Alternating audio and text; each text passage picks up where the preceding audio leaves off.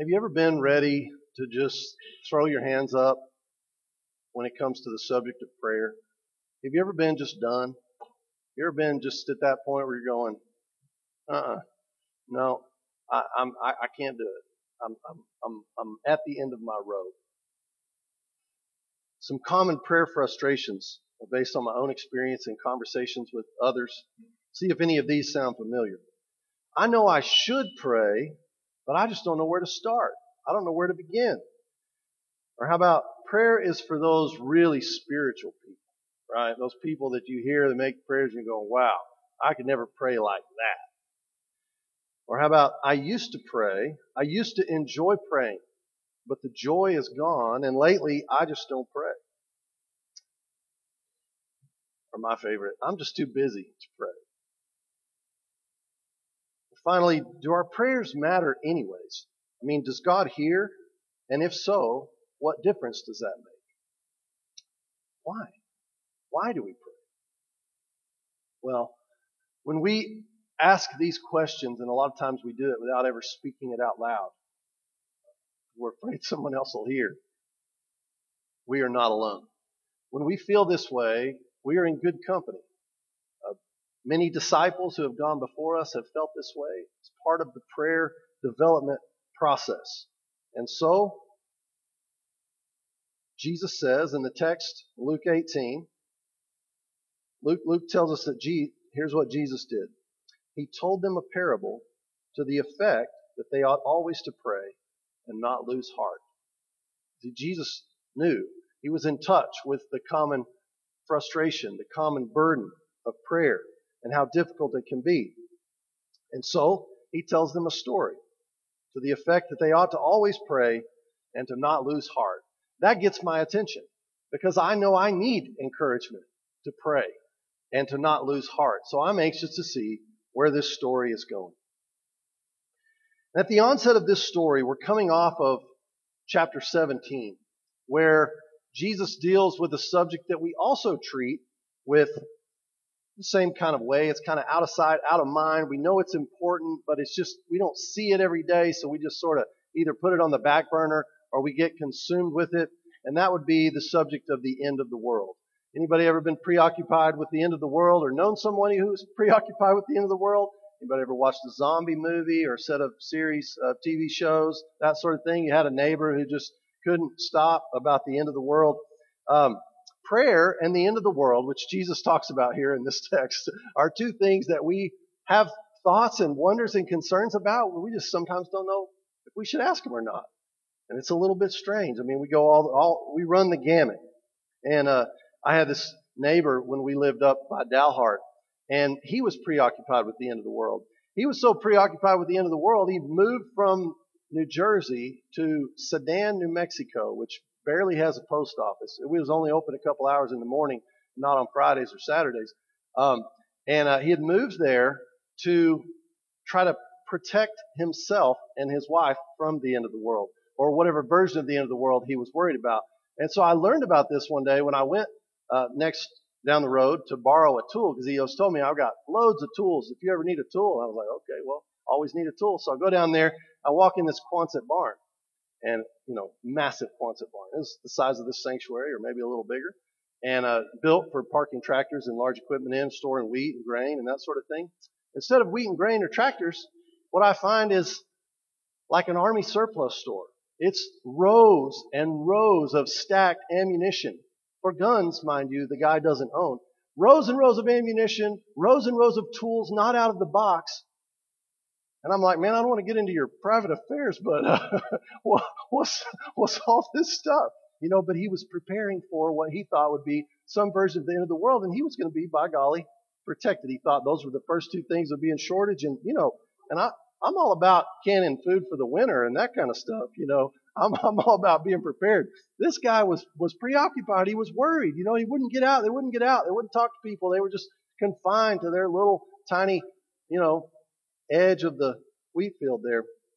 And it was just always fascinating to me. I'd drive by that barn and I'd be like, that's an incredible museum in there. But he's ready for the end of the world. Anyways, we have strange theories about the end of the world, and we have strange theories about prayer. And we come by them, some of them very honestly, right?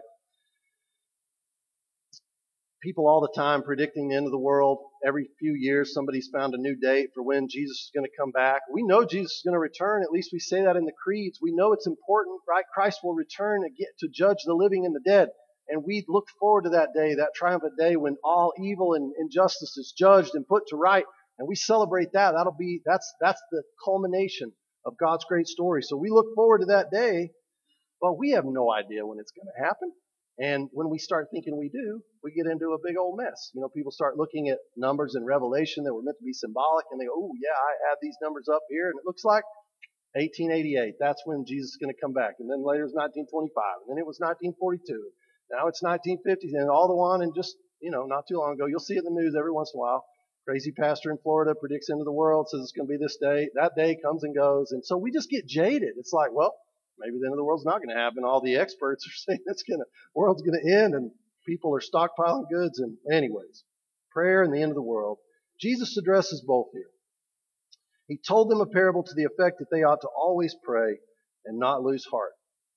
He tells this parable about a judge in a city and a widow in the same place who has a need for justice. So she goes to the judge to get justice, and she doesn't get it. And so Jesus tells us in the story a few things about the widow and a few things about the judge. And these are important characteristics. We don't know their names. It's a story. Jesus is telling us. Okay, suppose that. The judge, he tells us about, has all the power and the privilege. The widow, obviously, does not have power and privilege. The judge explicitly says he has no fear of God and he's no respecter of people. Right? He's a bad judge. If you don't fear God and you don't respect people, you're not going to be a very good judge. You're not going to be a just judge. So we're meant to see from the initial go that this is a wicked judge. This is a bad dude who's in power. He's not in line with the God of Moses. And if he were, you know, justice would be important. But he's clearly not. He doesn't fear God. So justice, whatever.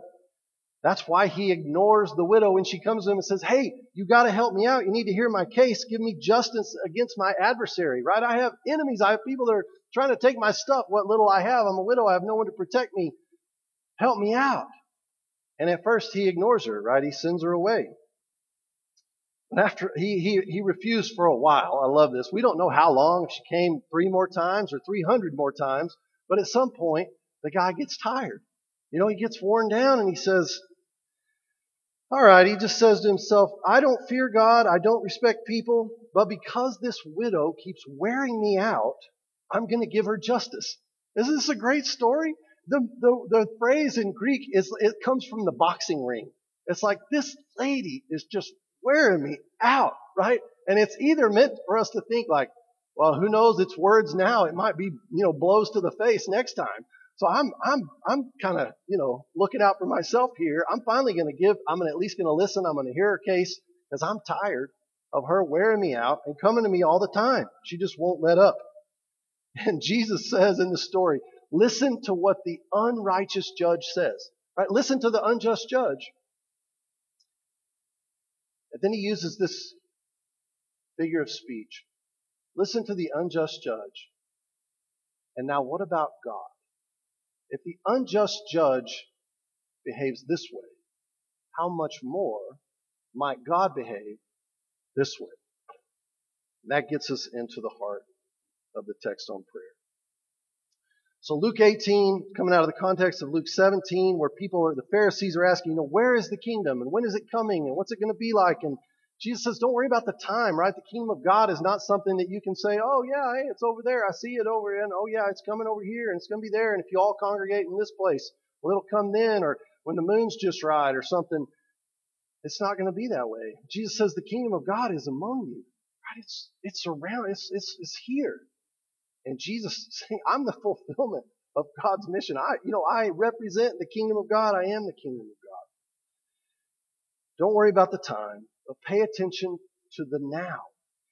So chapter 18 draws us into the hope of God's time, out of the preoccupation of our time and God's timing. Jesus has reframed the question. It's not when, it's not where, but it's how will we as God's people wait? How will we wait?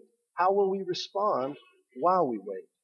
It's kind of a call to wake up. It's not a call to ignore the question about prayer or the end of the world, but it's a call to wake up And pay attention to now. If it's true that prayer is important and that the end of the world is a reality. It seems to me that usually the end of the world talk results in one of two responses. You know, whether you're at the old sawdust trail revival and the preacher says, you know, what if you leave this place today and you get hit by a Mack truck crossing 3rd Street? Do you know where you're going to spend eternity? Whether it's one of those quandaries or whether it's just talk about, oh, things are so bad and it's just getting awful and we may not have tomorrow. You know, it's the old Garth Brooks song, if tomorrow never comes, will my loved ones know that I love them? And did I tell my wife? Did I tell my kids? And those are all good things. But it's like we usually end up one of two places. We either end up with, okay, the world is ending tomorrow. I better get right with God. That's the one you hear a lot. I got to get my business in order. I got to get right with God. I got to get that one-time transaction. I got to get back on the workbench, back on the anvil. I got to get my stuff right here today so that if tomorrow I'll be in good shape, right? Or people say, hey, you know, if it's really true that the world's going to end and things are really bad and stuff's going wild and all the stuff, you only live once. Let's live it up, right? Let's see what I got in the bank. Let's see what I got to play with, what tools I have at my disposal. I got stuff around me. Well, heck, I can go do something. Let's have some fun. And those are both right instincts, you know, to get right with God and to live it up. Those are beautiful things, beautiful responses from the human heart. They're the right instincts, but they're off by degrees. Both responses lack the everyday, patient, obedient, readiness quality that Jesus is looking for. And it's almost like a combination of both that gets at the heart of the matter, right? Yes, get right with God, absolutely. And live and fight and pray. And by all means, don't give up. The widow cried for justice. The world today cries for justice. We cry for justice. And we ask, will God see? Does God hear? Will God notice me? Will He notice these areas of injustice? And we ask the question that Jesus answers. Will God not speedily bring justice? And then He answers our question, and then He leaves us with a final question in this text in Luke 18, 1 through 8. And will not God give justice to His elect who cry out to Him day and night, and will He delay long over them? I tell you, He will give justice to them speedily. Nevertheless, when the Son of Man comes, when Jesus does return, will He find faith on the earth? So this makes 3 weeks in a row that the text, as we've gone through Luke, focuses on some version of finding faith. When Christ looks, will He see faith among us? A faith that grows, a faith that swells, a faith that's like the heart, that can grow, that can atrophy. Will Christ find faith on the earth? Everyday, patient, obedient, readiness, faith. Never giving up. From the context of chapter 17, and from looking at the story that Jesus tells, the opposite of faith seems to be losing heart. This seems to be what Jesus is guarding against. Will the Son of Man find faith on the earth? Or will He find a people who have lost heart? Will the heartbeat be gone from God's people? Or will they have risen up with faith and done the everyday, service-loving stuff that the kingdom of God depends on? How much more? If this unrighteous judge who doesn't give a rip about God or a rip about people, if He grants the widow's need because she won't stop pestering Him, how much more will God be ready to hear our case, to meet with us, being not an unjust judge, but a faithful and holy and beautiful judge? Will He not hear our cries, which we persistently make to Him? It's in asking these questions and trying out these proposals from Jesus that we find out that God is always more ready to serve, that God in His nature is always more ready to give than we are able to ask or to receive. This is the heart of the gospel of Jesus Christ. that Luke is conveying to us, that we rehearse together every week. And this is why the heart is so critical. This is news that changes us. News of a God like this changes us. It reminds us that there is still hope, that there is still a promise for us to be considered among the chosen. See, Jesus mentions the chosen, the elect, those people that God predestined from before the beginning of the world. Will we be among those? And lest we despair and think, well, maybe I'm just not one of God's chosen people, we're given the door, the pathway to be among the saints, and that is faith. The gift of faith, the practice of faith, the virtue of faith places us among God's chosen people. It was Israel before us, and now it's the church, the new Israel, right? The church universal, God's rescue plan for the world. God will not forget his chosen people. And we are invited, once again, to be among his chosen people by exercising the gift of faith that we have received. See, Jesus knew that life would get hard. He knew for his disciples life was going to get harder before it got easier. And he knew there would be constant temptations to despair, constant temptations to lose heart. Anytime you're trying to work with people, anytime you're trying to convey the peace of the gospel, you're going to run into some dead ends. As many of us know who work with people, who work to speak these words and to bring this message in the world. And when it gets hard, when life gets hard, I've found that, at least for me, I tend to get scared. We get scared. We revert to behaviors that make us feel safe. We revert to behaviors that make us feel like we're in control. These are coping mechanisms for when life gets hard. And what happens every time we do that, every time I do that, my heart shrinks a little bit. And my faith shrinks a little bit.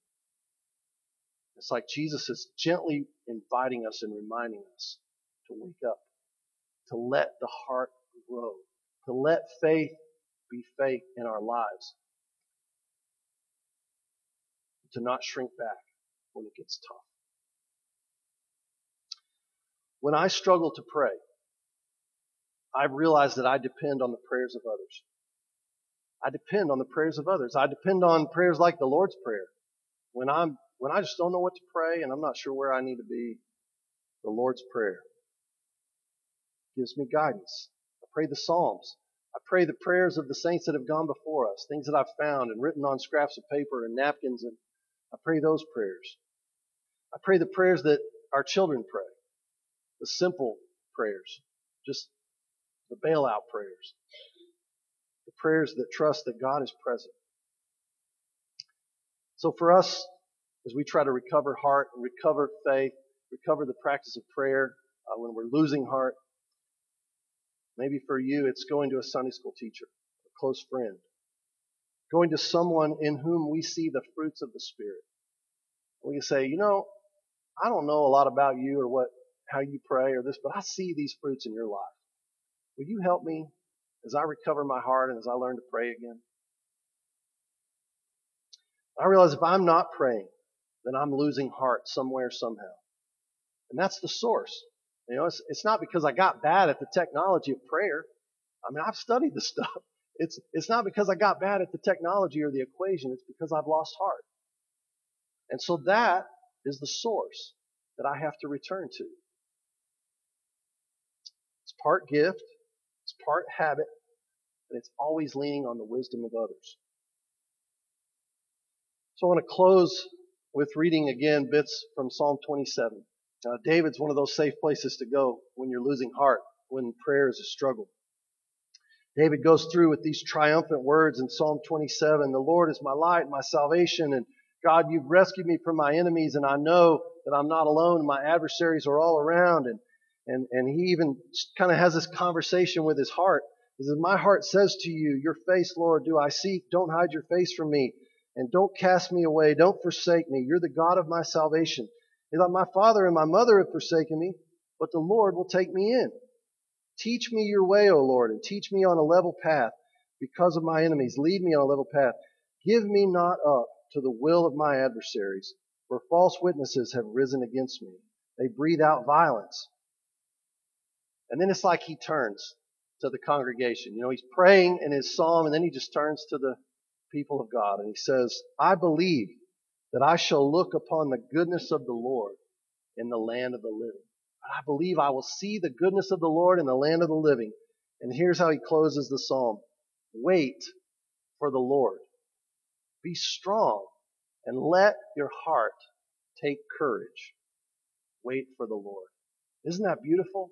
I mean, we hear the commandment, you know, to take courage. We think of Joshua and be courageous, be strong and courageous. A great thing to remember. But sometimes there's just that little twist.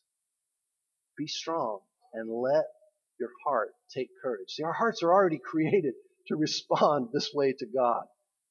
And sometimes it's just removing the inhibitions and going back to that posture of humility. Let your heart take courage and wait for the Lord. And finally, Hebrews chapter 12.